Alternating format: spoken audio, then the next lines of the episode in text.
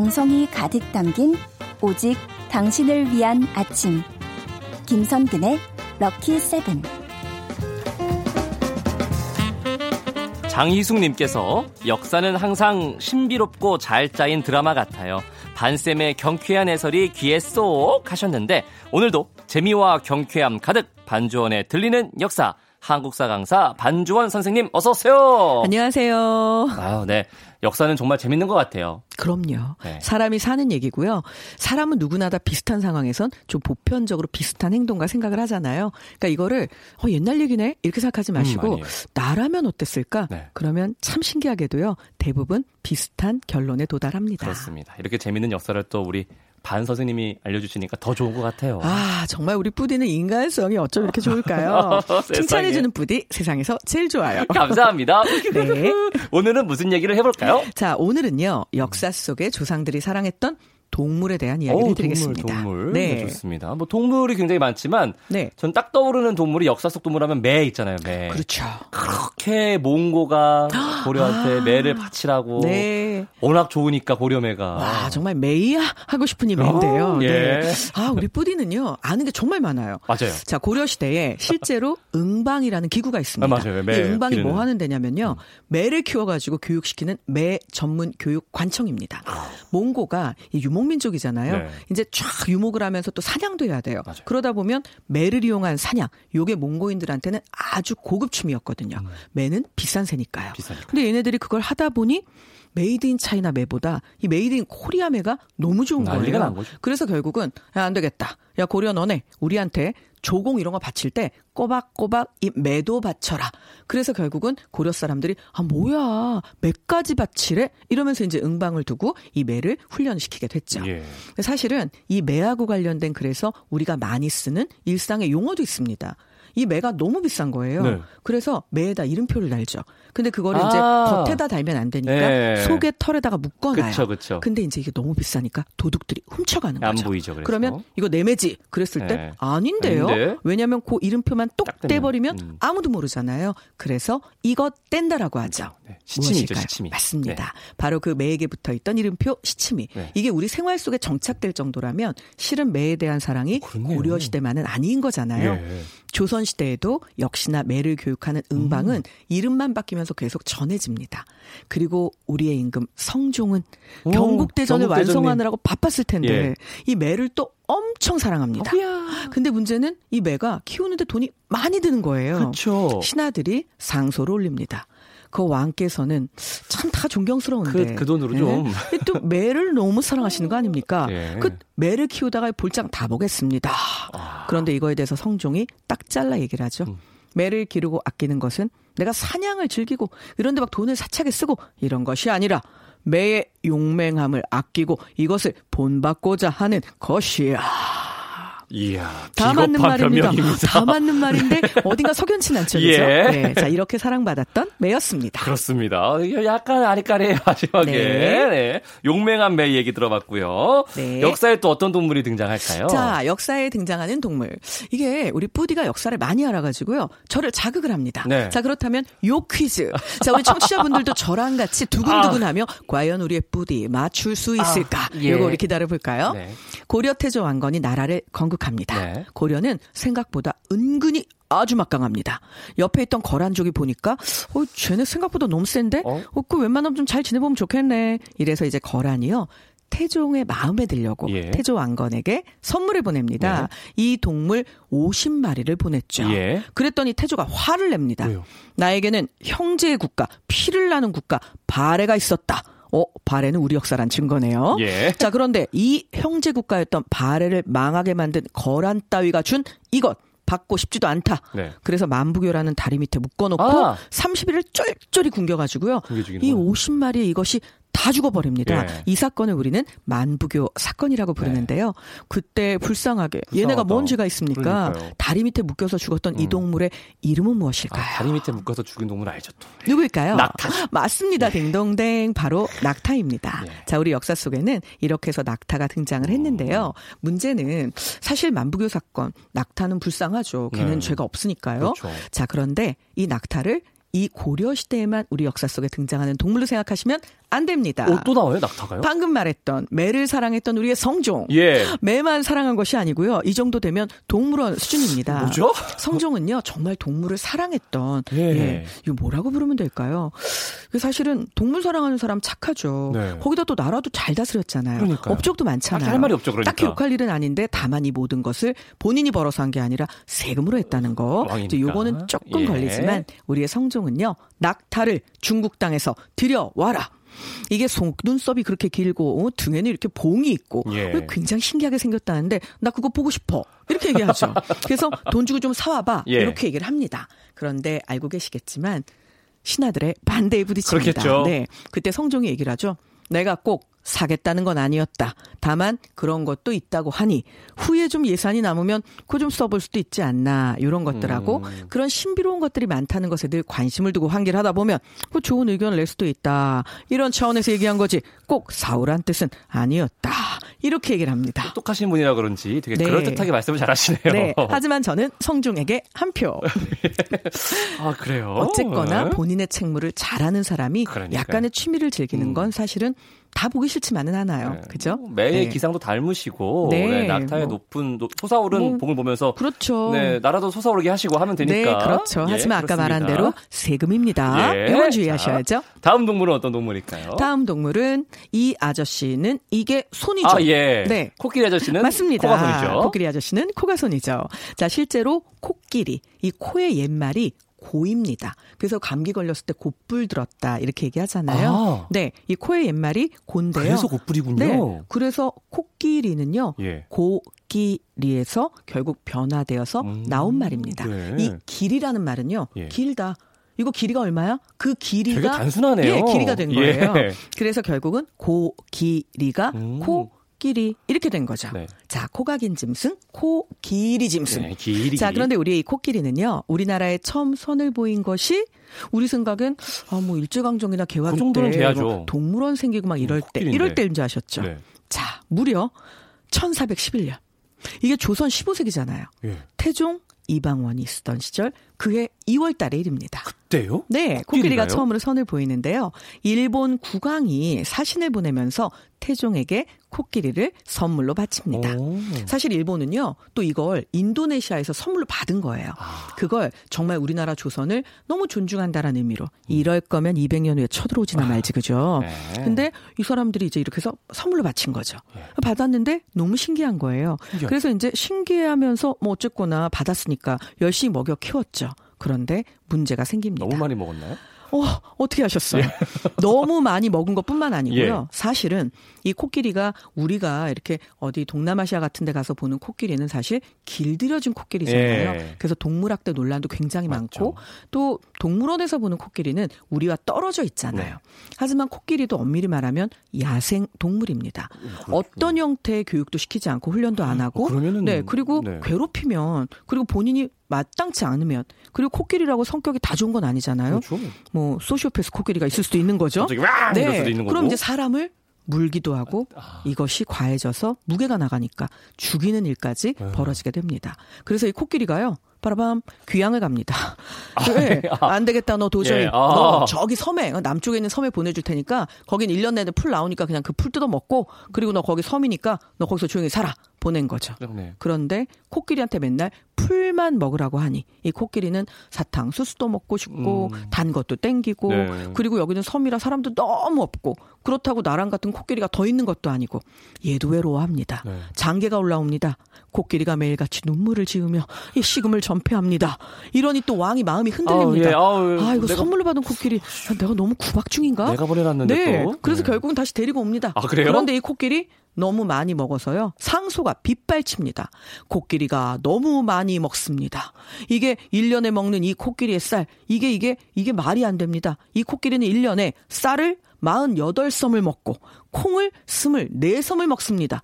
이 정도면 한 마을 백성이 먹고도 어머, 남습니다. 거기에다 붙여서 거기다 화만 내면 사람을 치고 받으니 한 명이 죽은 게 아니라 사람이 여러 죽었거든요. 아이고야. 그러니 이거 목장으로 다시 보내던지 아니면 그냥 돌려주십시오.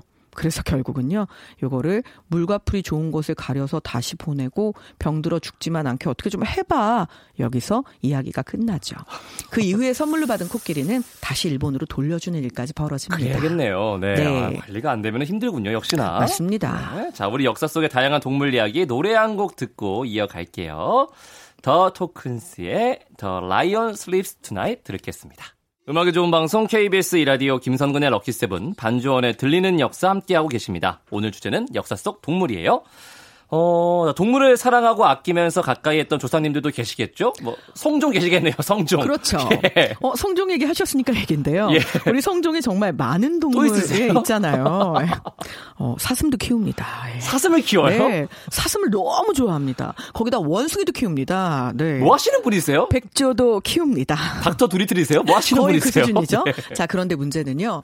이게 이제 사슴 키우는 것도 사실은 또 손이 많이 가고 백조는 뭐 더 많이 가고 원숭이는 어딘지도 원숭이. 모르겠네. 이제 원숭이 또 세상에. 사람을 좋아하다 보니까 예. 막 여러 군데 이제 타고 올라가기도 하고 네. 거기다 또 원숭이는 몸이 작잖아요. 예. 몸이 작으면 겨울에 춥잖아요. 추우면 안쓰럽잖아요. 예. 그래서 우리의 성종이 가죽으로 된 옷을 지어줍니다. 원숭이한테. 신하들 난리 나죠. 예. 지금 이게 뭐 하는 짓입니까? 이 성리학에서는 모름지기, 이 선비와 사대부 군자는 이런 내 취미에 맞는다고 해서 쉽게 좋아하고, 기뻐하고, 웃고, 이런 것들도 모두 다 이 선비답지 못한 일인데, 그 해괴한 동물을 가져다가 이거에 돈을 쓰고, 거기다 가지고 옷을 입히다니, 이것이 군자인, 그리고 군자의 최고봉인 왕께서 하실 일입니까? 이렇게 이제 신하들이 또 네. 상소가 빗발치는 거죠. 그랬더니 임금이 요렇게 얘기를 합니다. 또. 내가 애완동물이 좋아서 그러는 게 아니고 또? 다른 나라에서 바친 것인데 추위에 얼어 죽게 하는 것은 불가하다. 이거 외교적으로 문제 생긴다. 그러니 사복 시에 청하여 이게 뭐 꼭 옷이 아니라 그냥 좀 남는 거 있으면 그 애가 크지 않으니까 그 하고 나서 남는 거 있으면 그 가죽 쪼가리로 좀 지어서 입혀라. 이렇게 청한 것 뿐이라네. 경이 잘못 들은 것이요. 감싸줬죠. 자, 우리의 성 종. 참 우리 성 선생님 네. 정말 대단하시네요. 아, 그런데 한편으로 좀 재밌지 않으세요? 예. 음. 우리한테는 늘 경국대전을 완성한 왕. 거기다가 세종대왕이 만들었던 지편전 있잖아요. 이걸 세조가 없애버리거든요. 맞아요. 그걸 또 성종이 다시 부활하면서 네. 어 선대의 왕이 없앴는데 내가 지편전 부활 이렇게 하면 선대의 왕을 욕보이는 건가? 그럼 이름을 빨리 바꿔야겠다. 그래서 홍문관, 옥당이라고 또 이름을 바꿔서 예. 그걸 새로 부활하기도 하거든요.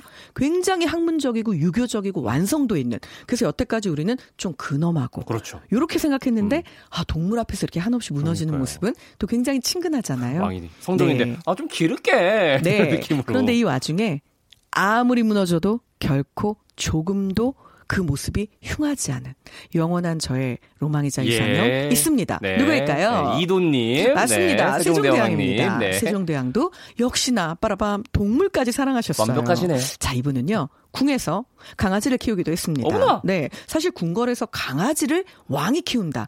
이게 어찌 보면 또 말하기 좋아하는 사람들 입장에서 네. 입방아 찔 만한 그쵸. 얘기인데요. 세종대왕입니다. 어디 감히 입방아를. 그죠? 네. 자, 거기다가 이 세종대왕은요. 태종 있죠. 태종도 또한 이 동물을 아끼는 부분이 있었다고 해요. 음. 그래서 결국은 태종이 동물을 아끼기는 하지만 그것도 이제 세종대왕의 마음이 워낙 정이 많은 걸 알았기 때문에 음. 태종은 늘 세자인 세종대왕한테 얘기를 했다고 합니다. 동물을 아끼는 건 좋지만 기르지 마라. 너는 그 정을 함부로 떼어낼 수 없을 것이다. 아하. 하지만 세종대왕은요, 아빠 그건 아닌데. 내가 생각할 때 동물을 가까이 하는 건 오히려 마음이 너그러워지고 그런 그 너그러운 마음으로 백성을 너그럽게 다스리면 되니까. 그래서 이 부분만큼은 아버지의 말씀을 듣지 않았습니다. 예. 세종대왕은요, 오히려 늦둥이 아들이었던 영웅대군에게 날다람쥐도 선물하고요. 우와. 독수리 새끼도 선물을 했다고 예. 합니다. 그러니까 동물을 가까이 하면 심성이 바르게 클 수 있는 부분을 아. 이미 알고 계셨던 것은 아닐까요? 역시 대단하십니다, 세종대왕님. 네. 근데 사실 이 동물을요, 조금 다른 부분에서 좋아라 하면서 접근했던 임금도 있습니다. 누구실까요? 너무 재미있는데요. 예. 중종이 어느 날 고민을 합니다. 네. 이거 밭을 갈 때 백성들이 너무 힘든데 예. 소는 너무 고가 아니니? 그리고 이 소가 이 새끼를 이게 의외로 많이 안 낳네. 예. 그럼 우리 요 농기구를 혁파하는 차원에서 아하. 우리 좀 외국에서 힘 되게 좋고 밭 엄청 잘 갈고 소보다 좀 더 강한데 오래 사는 애. 그래서 굳이 말하자면 연비가 더 개선됐는데 예. 요게 좀 더 대형인 요런 농기구 요거 요거 요거 한번 가지고 와보자. 물소를 수입합니다. 물소를요? 네. 그래서요, 심지어 중종 때 나라 차원에서 아예 경제적으로 이 물소를 사육을 하고자 했습니다. 어. 그래서 물소를 데리고 들어오는데요. 여기에는 한 가지 이유가 더 있었습니다. 이 물소를 데리고 농사를 짓다가 물소 뿔 있죠. 예. 이게 이 당시에는 최고의 활을 만드는 재료였습니다. 아, 각궁. 네, 예. 각궁이나 맥궁이라 그래서 네. 엄청 크고 정교한 활을 만들 때 이 물소 뿔을 쓰는데요. 이게 어마어마한 고가였거든요. 네. 이 당시에는 거의 금은 보석보다 더 비쌉니다. 그러니까 데리고 들어와서 일도 시키고 짐도 끌게 하고 음. 그리고 그 뿔은 이렇게 해서 활도 만들고 오. 야 요거 일석 다조야 이렇게 생각을 하셨던 거죠. 그리고 정말 데리고 들어와서요 꾸준하게 물소를 사육을 했습니다. 네. 이게 무려 70마리까지 늘어납니다. 오, 잘했네요. 네, 그런데 문제가 생기죠. 물소가 너무 많이 먹고요. 어, 예. 말을 안 듣습니다. 아, 네. 농사에는 적합하지 않군요. 그렇죠. 네. 얘는 그러니까 속에 코끼리 같은 거였던 예. 거죠. 그래서 결국 이 물소가요 사람을 이제 너무 많이 받아버린 거예요 아. 뿔로. 그러다 보니 논의가 계속이 돼서 결국은 이거 들이는 비용에 비해서 너무 이득도 없고 백성들한테 너무 미안하다 음. 해만 된다. 그래서 결국은요 원하는 백성 있으면 그냥 공짜로 줄게. 데려가서 무료 명이. 닿을 때까지 한번 예. 키워보고 그거 안 되면 어쩔 수 없지 뭐. 이후로는 물소에 대한 기록이 싹 사라져 버립니다. 아, 그 사이에 뭐 사라졌네요. 예, 물소는 네. 이렇게. 네. 근데 들어보니까 이 왕들 중에서 네. 동물 사랑하셨던 분들이 굉장히 많이 계시네요. 어, 엄청나게 많죠. 예. 아까 우리 뭐 성종 얘기했지만 성종은요 심지어 아들이 연산군이잖아요. 예. 근데 이제 연산군이 성종을 보러 아빠 오고 있었던 거예요. 네. 그런데 성종이 키우는 사슴이 네. 사슴이 톡 튀어나와서 연산군의 옷을 이렇게 쓱 스치고 지나간 예. 거예요. 그러니까 연산군이 아이 진짜 하여튼 못된 성질 어디 가나요? 탁탁탁탁 털면서 네. 아저 짐승이 이러고 사슴을 뻥 걷어 찬 거예요. 예. 성종의 눈에서 레이저가 나오죠. 야, 지금 너 말 못하는 짐승 찾니? 그래서 연산군이 엄청 야단을 맞습니다. 연산군은요, 왕이 되고 난 이후에 그 사슴을 제일 먼저 죽여버립니다. 아, 하여튼 연산군 꼭 예. 이렇게 생각하셨죠. 근데 그런 연산군도요, 사슴만 미워합니다. 개하고 아, 사- 고양이는 아, 아, 낍니다 아, 자기한테 해만 안 네, 끼치면 네, 괜찮은 맞습니다. 거였군요. 네. 그래가지고요. 근데 이걸 사실 뭐 어디까지 좋게 볼지 모르겠지만 방울을 만들어가지고 강아지 목에 달고 강아지가 이제 딸랑딸랑 소리가 나니까 막 신기해서 뺑뺑 돌잖아요. 예. 그걸 보면서 연산군답지 않게 천진난만한 웃음을 깔깔 웃었던 기록들도 나오는 음. 걸 보면 그에게도 역시 인간과 뭐, 동물의 마음이 네. 남아 있었던 거죠. 그렇겠죠. 예. 참. 뭐 다른 분들도 계세요? 있죠. 요거는 조금 감동의 실화이기도 한데요. 네. 숙종이 사실 장희빈 때문에 늘 뭐 여자를 굉장히 가까이 했던 임금으로 음. 오해받기도 네. 하고 때로는 여자 사이에서 갈팡질팡했던 이런 임금으로 생각하기도 하지만 물론 사실입니다. 하지만 전략적인 부분이 분명히 있었고요. 또 여인들을 아끼는 마음만큼이나 동물도 아, 사랑했습니다. 예. 아주 대놓고 애묘인이죠. 고양이를 고양이를 아꼈는데요. 숙종이 평소에 후원을 거니는 것을 좋아했습니다. 그런데 이 후원에서요. 굶어 죽어가는 고양이 한 어머. 마리가 발견이 된 겁니다. 예. 그거 결국 도둑 고양이였던 거죠.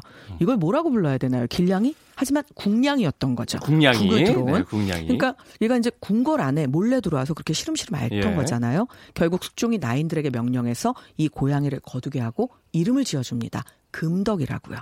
그런데 이 금덕이는요. 무럭무럭 자라서 새끼를 한 마리 오, 낳았습니다. 예. 그래서 그 새끼한테는 아 너 금덕이의 자손이구나. 그래서 금손이라는 또 이름을 오, 붙여줍니다. 네.